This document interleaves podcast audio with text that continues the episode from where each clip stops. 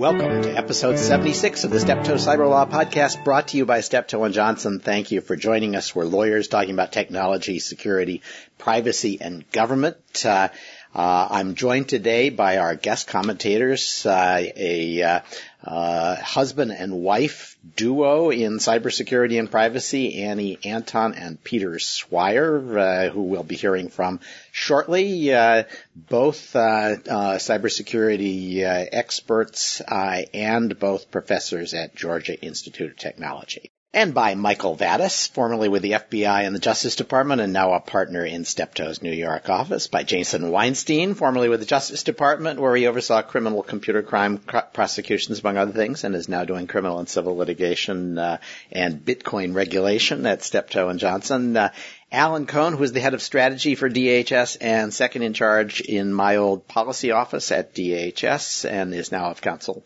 at Steptoe. Uh, and I'm Stewart Baker, formerly with the NSA and DHS, and as I sometimes say, therefore the child of a broken marriage, uh, and the record holder for returning to Steptoe to practice law more times than any other lawyer. So why don't we get started? Uh, uh First, uh, kind of cleaning up after uh, all the Snowden and USA Freedom stuff. Uh, um, the litigation continues. I'm kind of astonished, uh, uh, Michael, that we're seeing, and Jason, for that matter, that we're seeing as many forlorn, lost hope pieces of uh, litigation as we're seeing. Uh, uh, the ACLU and Larry Klayman, I guess it shouldn't be a surprise, just won't give up. Well, you still got these cases out there. Um, you know, Klayman is still uh, awaiting a decision from the D.C. Circuit. Uh, he won in the district court, and the government appealed. And the government recently filed a supplemental brief, uh, basically alerting the court to the, the passage of the USA Freedom Act, the, the Second Circuit's uh, ruling uh, striking down the program on statutory grounds, uh, and uh, also the uh, FISA court's recent decision to allow the program to continue during this interim uh, period that was permitted by the USA Freedom Act. And it, the government's basic goal is to uh, get the DC Circuit not to issue an injunction and, and, to lift the injunction that had been issued but that stayed by the district court. So I see it more as just kind of tying up loose ends and trying to avoid a fiasco in the next few months of this interim period where they'd have to turn on the, turn off the program that they just turned on again.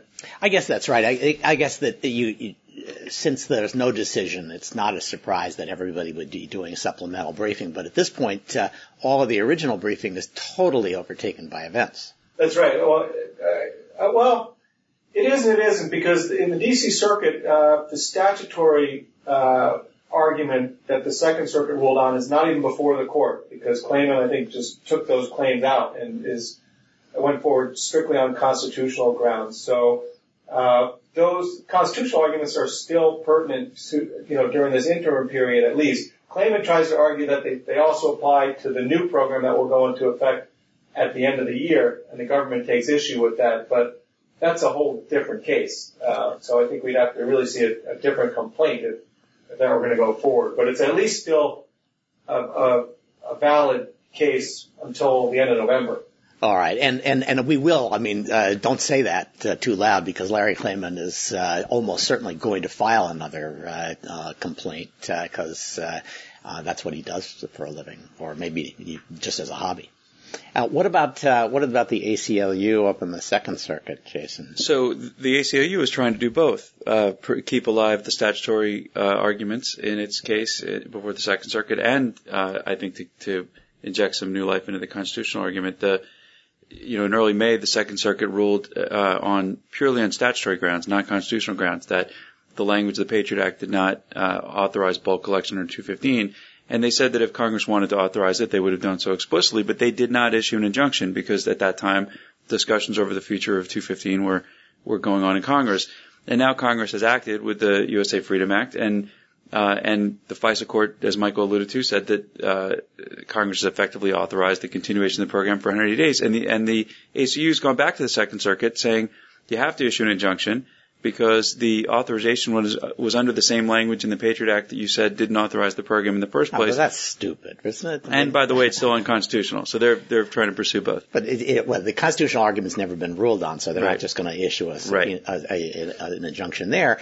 And the, a large chunk of the Second Circuit's argument was, well, nobody knew when they voted on it what they were voting for, but that surely is overtaken by events. There can be no question that when they voted on the USA Freedom Act, they understood what they were voting on in the USA Freedom And, Act. and did, didn't they send this back to Judge Pauley? I mean, I, I, how Yes. does the Second Circuit just say, "Oh, we we woke up this morning feeling like an injunction, and so we're issuing one"?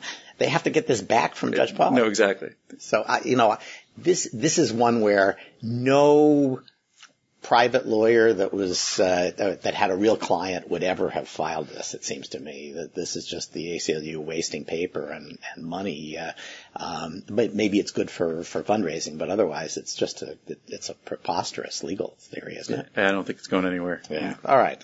Uh, okay. So the other really fun, uh, uh, it- well, it's becoming tragic uh, uh, story here is Hacking Team, uh, which continues to uh, throw off uh, interesting stories as a result of the compromise of 400 gigabytes of data. Uh, uh, Alan, I uh, assume you've been following this. Uh, uh, some of the some of the stuff that has happened very recently suggests that uh, um, uh, the government believes that the um, compromise was really an inside job. I thought that was uh, much more plausible than the idea that Hacking Team was just hacked. Is that uh, uh, Hacking Team had somebody on the inside? I mean, obviously they're pretty good hackers, uh, and uh, they were able to look make it look like a hack and compromise all the data. Yes, you've got to imagine so uh, that a that a group as sophisticated, seemingly as hacking team, would not be able to be easily infiltrated from the outside in the way that seems to be described. Um, I was interested if you found any more uh, interesting emails in the uh, in the trove as you went through. No, I, I haven't been back. I, I uh, you know, I, I did go there once and uh, search for Wassenaar, but I, I really felt like I had to take a shower immediately afterwards because you're using WikiLeaks uh, uh, uh, uh, privacy invading uh, technology to do it. Uh, um, but I know that uh, there have been some stories suggesting uh, uh, the story I, I found most interesting is that uh, there's a lot of hyperventilating about the possibility that uh, hacking team was talking to some drone companies about uh, using drones to hack Wi-Fi, um, which I thought was interesting. Uh, they were going to do a man-in-the-middle attack on the, uh, and install their little piece of hardware on it, and that way they could fly it over your house uh, and pick up your Wi-Fi, get between you and your own Wi-Fi, and uh, uh, extract your uh, your logon credentials. Uh, uh, that didn't never went anywhere, but it was certainly imaginative. Well, it seems like uh, hacking team seems to be showing up uh, in all of the different types of things that people had been imagining that a group like hacking team could possibly do. Yeah. It does seem like this is going to be, this may be the final demise of Flash, though, as a result of Well, this. thank God for that. Oh, jeez, I hate Flash, uh, it, uh, and uh, I've got it turned off. Uh, but then I just, for the longest time, the sites just didn't work. They didn't even tell you, by the way, you've turned off Flash, so we don't work. You just couldn't figure out what was going on on the site. But Right. that's getting better as people realize that uh, a lot of us are turning it off. I think we're on a path to uh, to a to some type of replacement solution for that. So Yeah, uh, and you know, on the whole, I I, I once said about um, defense contracts, especially in the intelligence area, that uh, you couldn't go wrong assuming that the Defense Department would fund anything that made somebody who was a teenager teenager uh, uh, 20 years ago say, "Oh, that would be so cool if we could do that." Uh, and I, I think Hacking Team was was running around the world saying, you know, wouldn't it be cool if we could do this, and and and and trying to make people's uh, law enforcement's dreams come true. Uh, um, uh, I did see uh, there's there's now been a suicide uh, out of this. A South Korean uh, uh, guy. Uh, in intelligence agent uh, accused of using hacking team for um, domestic spying uh, denied it and then killed himself. Uh, uh, so uh, there's there is a uh, a human cost to this hack and to the um, assumption, the kind of quick assumption that any hacking team contract was being misused. Um, all right. Uh, well, from that, uh, I guess we ought to move to something that is straight law. I, I see FERC is proposing to uh, um, update uh, its astonishingly outdated uh, uh, cybersecurity rules, the CIP rules, um, to get into supply chain practices. Alan, did you look at that? I did, um, and it seems like a wise thing. It also seems to follow a general theme of that the independent regulatory authorities are going to be much more aggressive with their regulatory authorities in setting standards for cybersecurity than some of the executive branch agencies that have regulatory authority. Well, you saw that in government, didn't you? well, yes, and it, it reminded me of the, the, the debates and discussions with uh, with FERC and others staring at, at folks like DHS and saying, what, what, what are you doing? So right, because DHS was saying, oh well, we'll give them tea, we'll give them cookies, maybe they'll all go, sing kumbaya and and and adopt cybersecurity, and the, the regulators say no, they they adopt it when we tell them they they will or we'll we'll punish them. Exactly, and so here you see FERC. Um, well, in the way that they do, uh, proposing to approve uh, the North American Emergency uh, Electric Reliability Corporation, the NERC um, right. updates to the the CIP controls, particularly focusing on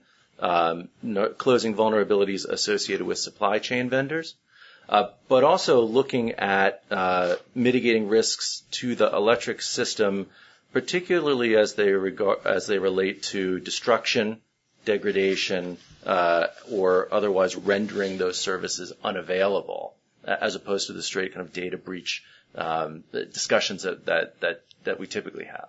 Yeah, so I talked to, to somebody on speaking of supply, supply chain and uh, electric power who told me that uh, we're already starting to see a kind of bifurcation or worse of uh, uh, IT technology in this field in particular. That uh, um, no one in the West wants to buy industrial control system chips that were made in China, and no one in China wants to buy industrial control system chips that were made outside China. Um, and so we may already be seeing a kind of division of the marketplace based on lack of trust.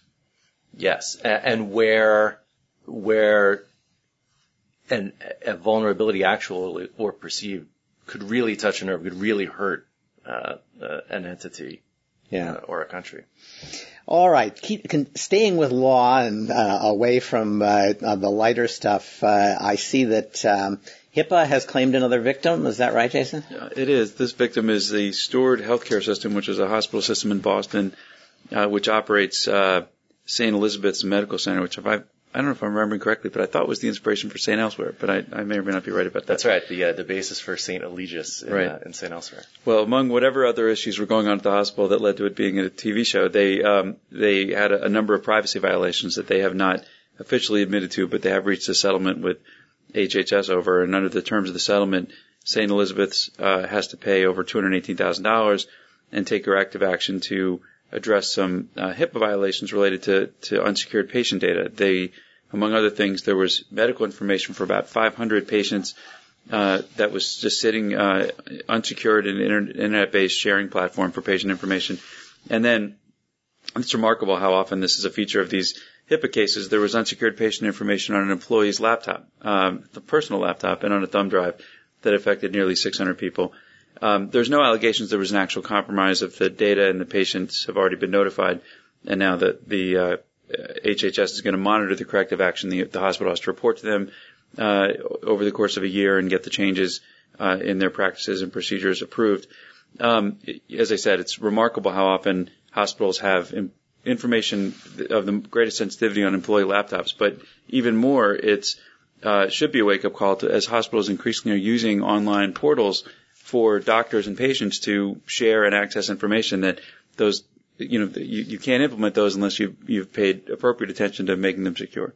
Yeah, uh, and yet, you know, when I call to find out whether my uh, daughter's in the hospital, they won't tell me. Uh, uh, so, uh, uh, HIPAA manages to uh, uh, screw up the lives of uh, people who actually want information and ought to get it. Uh, and at the same time, I guess in this case, the uh, uh, they must have found out because of self of a self disclosure, right? Yeah, I, I think it was a it was a, an insider who actually disclosed Ah, uh, or made the first allegation. Yeah. All right, uh, Michael, did you have something you wanted to add to that one? Uh, well, you know, you guys love making fun of the FTC, but I think it, it bears uh, mentioning that, um, you know, or emphasizing what Jason said a minute ago, which is that there's no evidence that this data was ever accessed by anybody who was not authorized to access it, and yet HHS jumped all over the hospital and fined them over two hundred thousand dollars. Um, I, the I, FTC at least usually act, takes action when there's been a breach. I think you're right. I think I think you could you could you could make a case that the HHS's Office of Civil Rights uh, is the most uh, humorless and extreme of all the enforcers in the uh, privacy world. Uh, um, eh, we ought to have a contest. We, we should we should allow our listeners to vote on on who is the uh, uh, least um, uh, sensible of the privacy regulators and. Uh, And, and the, the other aspect is, in most of these cases, it's the hospital itself that reported the, matter to HHS, Right. even when there hasn't been a breach, and then they get slammed. So yeah. it's well, uh, and, and, and we all remember that uh, uh, Kathleen Sebelius won the Privacy Hypocrite of the Year uh, award when I gave out privies uh, uh, for having set up uh, healthcare.org uh, without any of the security measures that they had been punishing hospitals for not having. Uh, uh, and uh, uh, that um, uh, so it's not just that they're extreme regulators; it's they're uh, hypocrites about it too. I, just for the record, I think you had the sole uh, vote in that. election. I, I, I, I did not have the sole vote. I, I did have the sole uh, nomination authority, but thereafter the uh, the voting was taken over, I think, by the Tea Party. It's true. Uh, okay. Uh, Russia now has a right to be forgotten, or that they've uh, that Putin has signed. I think it takes effect uh, at the beginning of next year. Uh, uh, Michael, uh, they they they pared it back from the most extreme version that passed. Did they did they turn it into something that's just a clone of Europe's?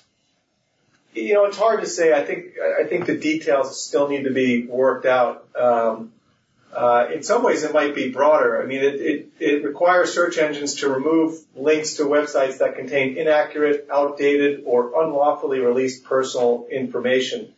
Uh, it's not clear if there's an exception for um, information about public figures or matters of public interest. The, the, the main exception is for information about criminal offenses. Uh, so I think we'll have to see how broadly this is um, applied and interpreted once it goes into effect uh, on January 1.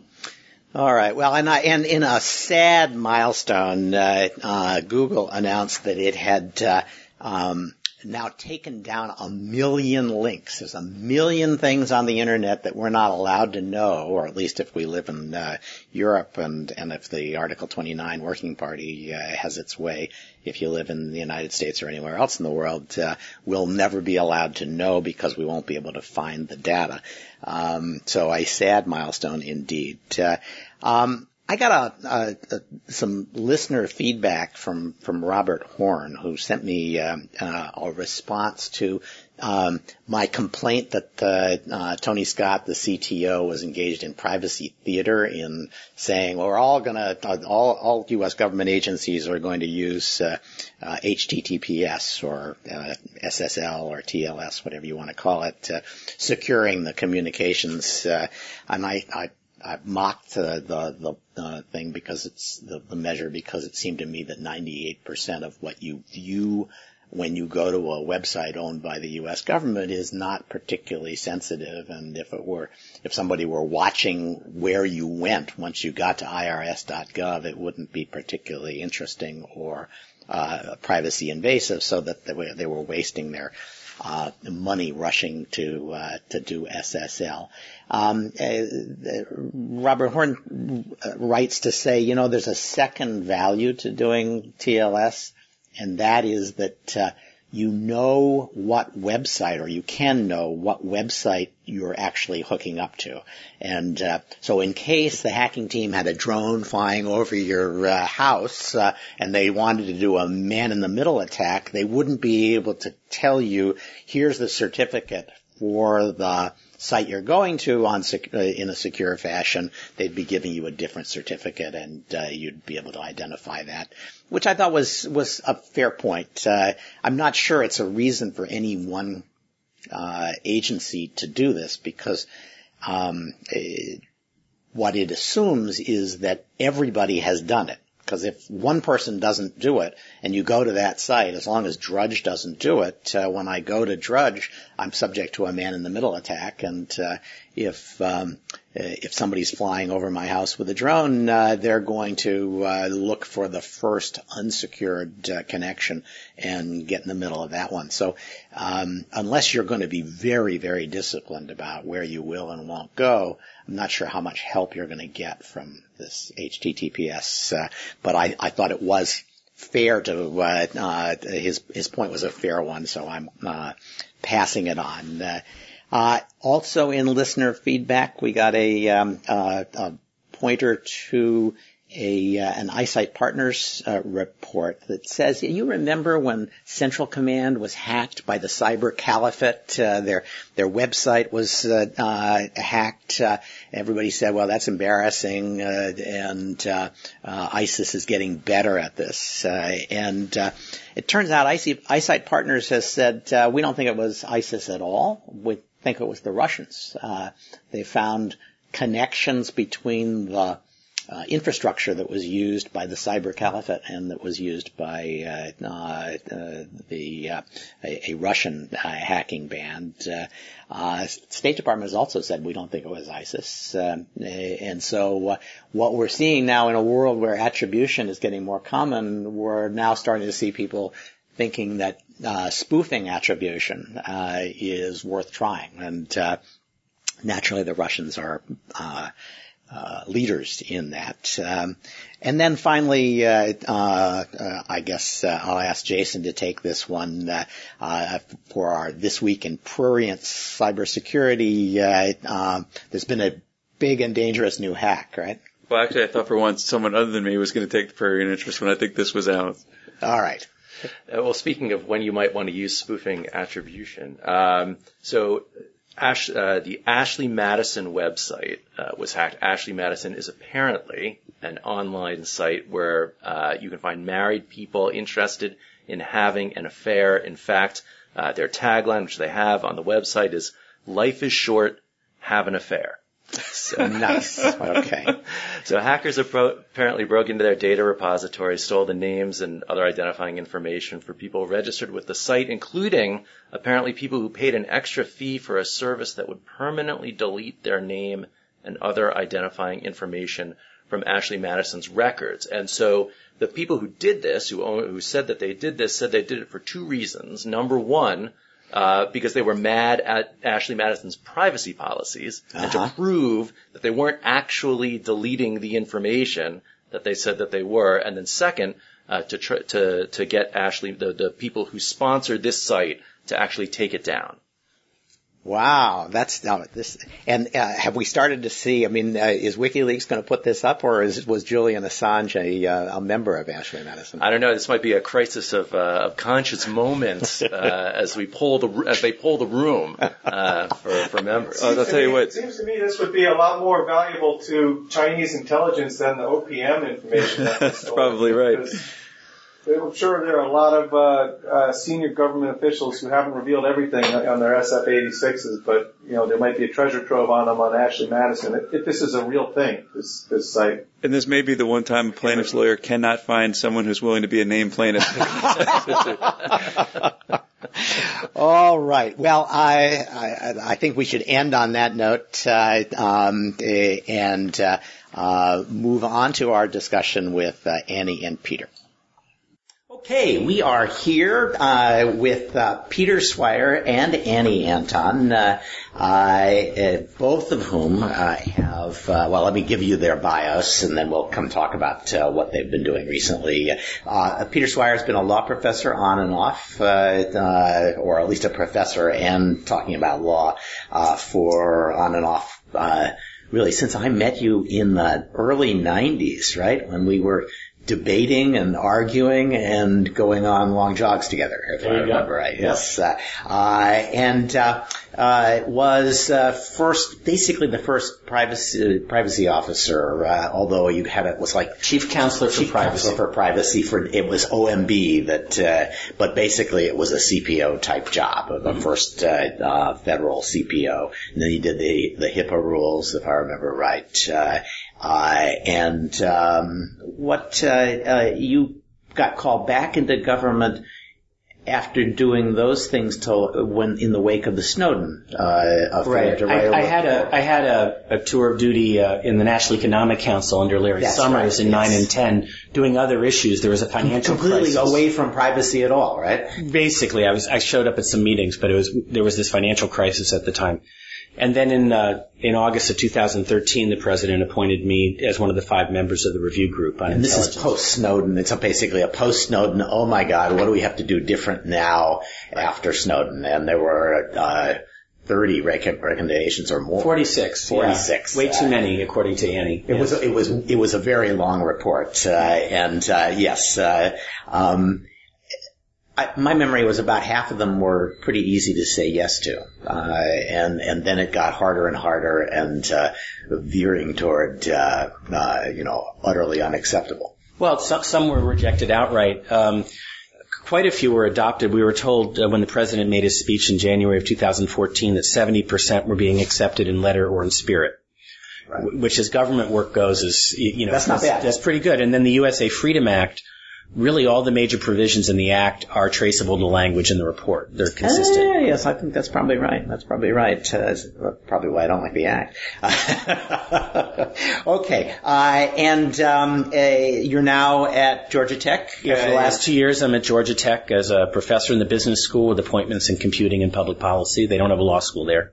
So based in Atlanta and working on privacy and cyber stuff. Very cool. And Annie Anton uh, is the chair of what, interactive computing? School of Interactive Computing. Okay. At uh, Georgia Tech. Right. And um, uh, you've been advising governments, DOD, uh, private companies, uh, the DHS, uh, data privacy, and whatever uh, uh, board. the DPI, Data Privacy and Integrity Advisory Committee. Yes. Um, and and writing on privacy, you know, kind of how to extract meaning from privacy statements using automated tools, things like that. Right. right? Since I've been doing that since about the late 1990s, and I've been advising government since around mid 2000s.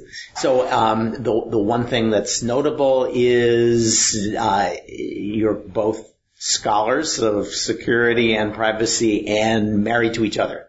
Indeed, we are. It's very cool. It's very cool. you, you, you are the first family of cybersecurity. Oh my goodness. so, uh, uh, but um, uh, we ought to talk some substance. Uh, um, I thought your um, uh, your discussion of 215 and the USA Freedom Act was really interesting. Uh, um, it, you really believe that we should get this data out of the hands of the government and leave it with the phone companies, which is what USA Freedom did. Mm-hmm. Um, and the there are enormous costs to doing that, right? Uh, uh, the uh, the data doesn't get saved as long. Uh, it, you know, might be saved for 18 months. It's certainly not going to be five, saved for five years. It's not in a format that it's up to the companies how long they save it. Exactly, and uh, by and large, it doesn't look like they're keeping it more than 18 months and maybe less. Um, so that's that that is one thing that uh, one problem with the uh, uh, the approach that USA uh, Freedom takes, but uh, it, it, also seems to me that USA uh, Freedom um, essentially requires the government to go to multiple phone companies to get the same data, don't? Doesn't it? Well, so I, I, I think that the bulk collection that, that we were concerned about, first of all, there was the whole statutory question of getting all the domestic phone records under your foreign intelligence powers. Uh, so, so there's a sort of foreign and domestic mess in the statutory language.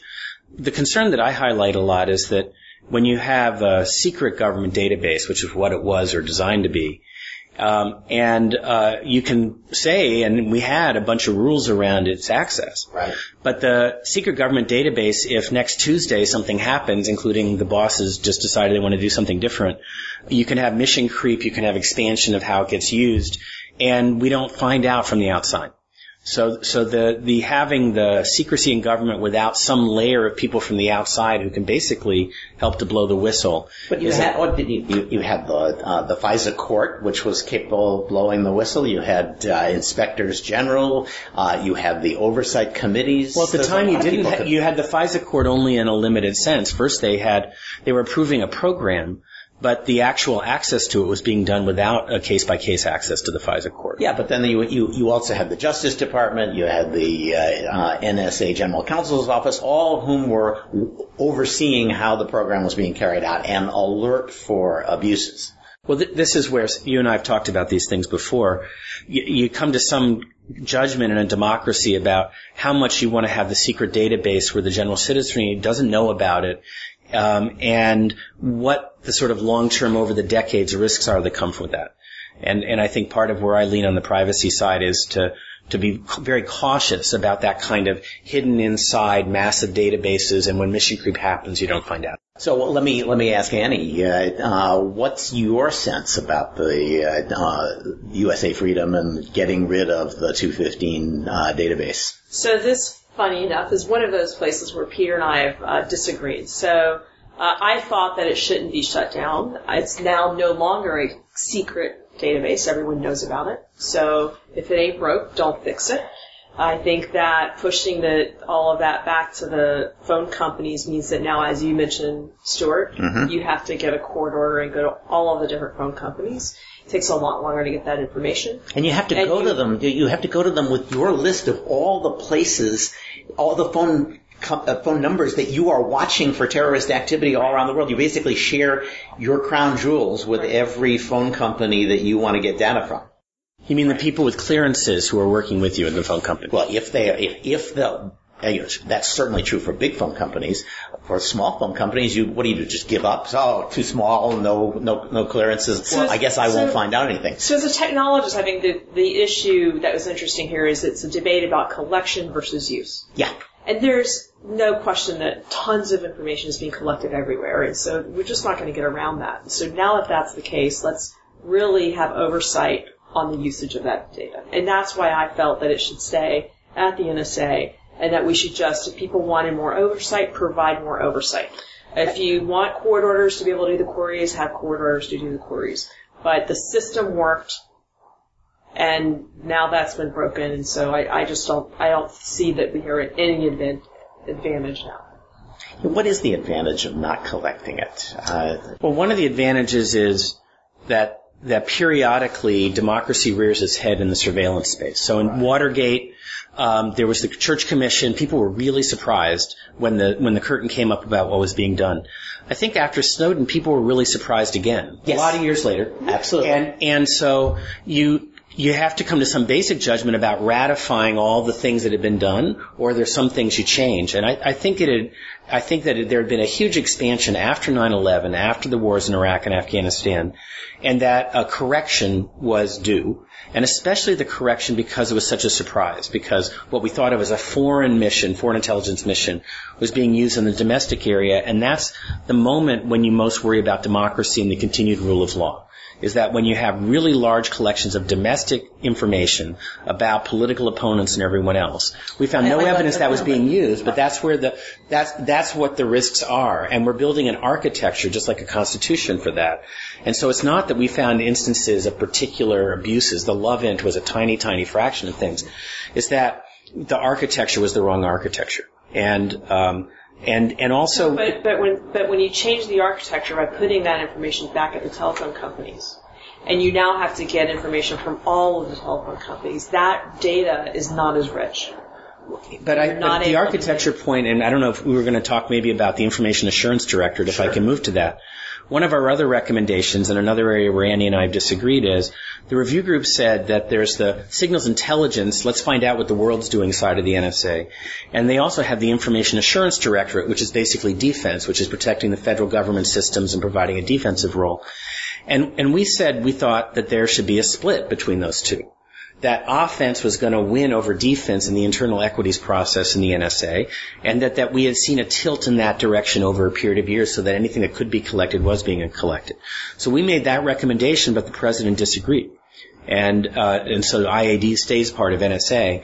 Um, but, but my own view was that when there was changes, when there were things of this magnitude that were outside of what our political deal had been as a country, that there deserved to be some significant changes, in part to send a message to the NSA for the next 10 or 20 or 30 years to really be in sync with the democracy and So I think this is mindful what's, of what's exactly wrong with that report is that it basically said we would like to have a really risk averse intelligence community, in particular with like NSA to be really risk averse. We're just going to punish them randomly. So why don't we just take the information assurance division away from them? Because that'll teach them that we, you know, we're in control and they're not. Uh, and and I, I, that strikes me But the, but the randomness, I, I, I- you know, the randomness wasn't, we didn't think random. So the, uh, one of the big themes of the report was that the offense had gotten ahead of the defense when it came to, to national security decisions in the, in the, in the, in the intelligence community. We were worried about encryption, we were worried about zero days, we were worried about IAD.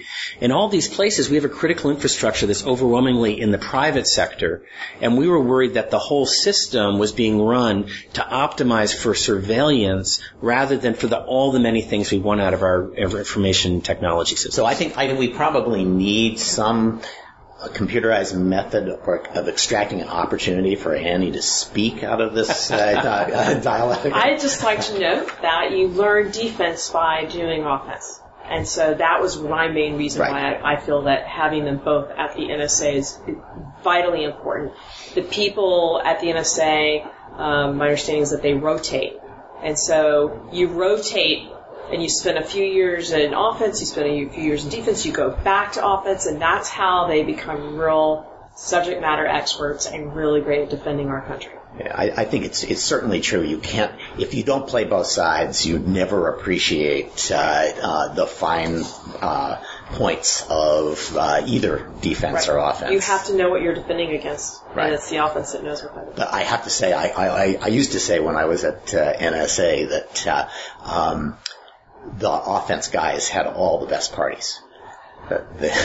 Well, you, there's the moments of, of joy when you find something you're trying to find. Defense is much less satisfying. It's like, did you lock every door and window? right, it's, it's, it's, It's, it's just not as much fun on you're, Friday you're, night. you're very careful. Exactly. No, I think that's uh, uh, that's exactly right. You know, they've done these studies of the personalities of football players, and the personality of people who play linebacker is. You know, jumping around, I just want to screw something up. I'm going to screw him up. Yeah, yeah. uh, and and you, you're you're constantly improvising and constantly jumping around. And the guys on the offensive line who are really playing defense, they just want to sit there. Nobody should move me. I'm just going to be here, and the people behind me, they're going to be safe. uh, and uh, certainly, you know, if you're going to do cybersecurity, it helps to have a high, high, high tolerance for obeying the rules over and over again, no matter how boring it is. Yeah. Right. Well, in software engineering, the best testers are those people with very destructive personalities. Yes. Yes. Right. And the best security engineers, are the ones who are very meticulous and want to make sure that you know there are no back doors, right? No Well- vulnerabilities. Well, that's great. Now, it's, the, the the other topic that we talked about some was uh, um, your effort to kind of define um, privacy statements uh, and um, the fact that you can't really read a privacy statement uh, more than two lines in without finding the word reasonable. Uh, uh, how do you? Especially the law. Yeah. How do, so how do you code for uh, take take a law, take a privacy statement, and turn it into code when it's got these mushy words like reasonable? uh, with great difficulty. So we've we've done a lot of work over the years uh, trying to find ways to help software engineers understand what laws they have to comply with. Right. And um, figuring out ways to parse the law to find where where's the intentional ambiguity, which I would say that both you and Peter agree is good to have in the law. Well, it- it's sometimes necessary to get the law passed. well, it's necessary to get the law passed, and also sometimes you don't know what's reasonable at the time, and you Right. want the courts to decide later. So I, I've come to to accept and understand that. Um, but there's a lot of unintentional ambiguity, and um, things like you know you have to notify someone. Will notify them how, when, where, by by how much time.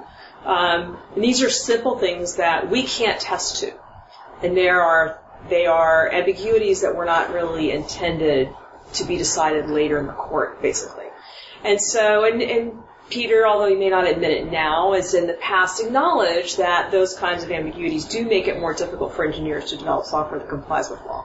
Was he was he like dating you when he was admitting it? No, this is very, very, very long ago. Very long ago. So, uh, when we were uh, first looking at HIPAA, the HIPAA privacy rule, and we were Uh-huh. uh, consulting him as an expert, obviously, on the HIPAA privacy rule. We were co-authors long before we were a couple, so that was uh, Absolutely. it was- Oh, that's it was just- Uh, you know, I think that that I have teaching at Georgia Tech, where it's, it's mostly engineers and a lot of computer scientists. I have come to appreciate how hard it is for the engineer to walk up to a, a, a rule that says reasonable security practices without sort of doing a, a Spock, you know, mind, you know, Right. going on the fritz. It's just, it's very difficult to encounter that. Some, some, of- some of the ambiguities are intentional because the rule lasts for 10 years and things change, or because there's a thousand different industries. There are over 2 million covered entities in HIPAA when HIPAA went into effect. And that variety of circumstances can't get written out in code for 2 million different settings. So that's, that's where I think Annie over time has come to see, well, at least there's a, a, a reason for this crazy word reasonable. I think the harder thing to, uh, one place that's been harder to agree on is there's a sort of messiness to the legislative process and to some extent the regulatory process. And so under the realities of that system, you end up doing compromises and drafting things that are done for the reasons of getting it passed through Congress. And if you have a sort of technocratic, write it clean kind of approach, you sort of can't believe the things that result. There was one statute I taught in legislation where the phone number of a staffer got codified in the U.S. Code. And it's just a sign. I, I, I, I, I vividly remember going through the legislative history and seeing a heading in the legislative history report that said suggested legislative history. So, so And, and that's pretty frustrating to an engineer who actually wants to, to, to write code to match something that's supposed to be authoritative. So there are a few um, of my former students who've done really interesting work trying to help software engineers grapple with, with the law. And so Travis Breaux did a lot of work on how to use description logic to be able to represent the law, to be able to uh, guarantee that your software requirements comply with the law. Um, Jeremy Maxwell did a lot of work on how do you handle all these cross references across the laws because you maybe think you're complying with HIPAA, but it turns out that HIPAA references the Privacy Act. And the Privacy Act conflicts with the duration of the amount of Yeah. time that you're supposed to keep records on someone. And so, um, with Jeremy, Peter, and I wrote a paper on uh, developing heuristics to help engineers figure out when when you take a conservative approach, when you take a more um, aggressive approach, and when you consult a lawyer. Right. And trying to figure out ways that software engineers can become a little more self-reliant w- without having to, to always go to the lawyer is very helpful. And then another student, Aaron Massey, did some work on uh, empirical studies to see whether software engineers are capable of determining whether a software requirement complies with the law or not. right. What he found is that they are woefully ill prepared and not ready and unable to determine whether a, a requirement complies with the law. Yeah. And so that tells us that we have to do a better job at training software engineers to be able to make that kind of a determination. I think that makes sense. You know, I, I, I used to say when I was at NSA, I went in as general counsel, and I, I, I about six months in, somebody said, "How do you like it?" And I said, "I don't know what's worse." Having an engineer tell me what the law is, or going back, doing the research and finding out he's right. Uh, you know, they, it is possible to do it. It, it, it is the, it's the inclination of the engineer to take all the rules that govern uh, the, their space and to turn them into uh, yes/no statements, essentially. Uh, and uh, um, and you can do that for an awful lot of it. And if you do that in a disciplined, thoughtful way, you're going to turn up all the ambiguities or most of the ambiguities. So one of the things that Travis and I learned very early on is that every right that's expressed in the law is not balanced by an obligation by the, uh, from the other party. But that when there is a right that's balanced with an obligation, for instance, you have the right to, in HIPAA, to request a full accounting of disclosures for your PHI. Right. But, and there's an obligation for the covered entity to provide you with that full accounting. But there are many other rights that do not have a countering obligation. So as a software engineer, if we can develop tools that help us just look at the obligations that we have to satisfy. So I hear That makes it more let me, efficient. let me push on that because yes, you have an obligation to provide uh, data when somebody asks for it, um, but that does not actually bring to light. If you just code that in, that doesn't bring to light the biggest problem with that, which is that you don't know who this person is who's asking. Well, that, that's a separate issue. The Right, but- software, the software requirement for that or specific obligation is that then I have to make sure that I have auditing in place in my system so that every time there is a disclosure, I make a note of that. Who, where and Yeah. when your personal health But I- information went to Blue Cross Blue Shield to pay your But it would uh, be very easy to say, okay, the, the rule is when you get the request, you give the data, and that would be wrong, right? Because you need actually to the, the the hard part is thinking how might somebody scam this system, and what do I have to do to It's prevent them not, from but scamming? the, but the obligation isn't to provide the data. It's It's the obligation to, to. Pro- it's to provide a list of to whom you have provided the data. I see. Yes. Okay. But you're also making a point about authentication. Yes. Which But is that a- would be, that's fine, issue. but that would be in Annie's world, I think, in a different box than the box about what the accounting part is requiring. Yes. Okay. Okay. So I uh, we're running uh, uh, uh, low on time. Uh, I just I I have to ask though. Do you like talk about this over drinks, over dinner? Do you do you have like cybersecurity debates, seminars? Uh, uh, uh, should you should you be like um, uh, recording your uh, uh, uh, your your quarrel so that we can be informed? Well, we, about we have we have important selected some of the areas we disagree to feature for you. today. Yes, yes. Let me just say that when I was in the review group and I had classified briefings, I was not saying at home, "Oh, listen to these cool briefings I got today." I will. I can just assure you that was not part of part of what was. So when I was at NC State, I developed a course called uh, Privacy Technology Policy and Law. Mm-hmm. And I get all these legal questions, and I say, that's a great question, and I'm going to bring a lawyer in and we'll ask them, right? Because I didn't know how to answer them. When I got to Georgia Tech, I co-taught that class with Aaron Massey, one of my former students. And we, it was a great class, really enjoyed it. But then the next year, Peter joined the faculty at Georgia Tech, and I thanked Aaron for his service, and now I get to co-teach the class with my husband, who's because he comes cheaper. He's That's right. That's right. And, we get to uh, drive back. We get to drive to class in the HOV lane. I mean, that's go. right. Yes, no, that's But- that's right. And you just say, you know, dear, I, I, I need help with the legal concepts here, and I'll do the dishes if you. If you uh, this is this is terrific. so that gives us a forum to discuss uh, privacy and debate privacy issues, and I think a very constructive way, and in, in a way that really helps students learn that um, And- it's okay to not always agree on everything, but it's about really understanding the issues and understanding the different points of view. And I have the perfect way to start those conversations. Once a week, you should turn on the uh, your MP3 uh, Bluetooth-enabled radio and play the podcast. And one of you is bound to disagree with everything you hear, and that'll spur the discussion. Excellent. You mean the person you- asking the questions in my case? Is that what you mean? exactly, exactly. Right. Listen, um, uh, we usually ask uh, our guests if they've got any upcoming events, publications, uh, things they want to uh, plug. So, um, So we are working on a very interesting paper on internet access in Cuba and the lack thereof.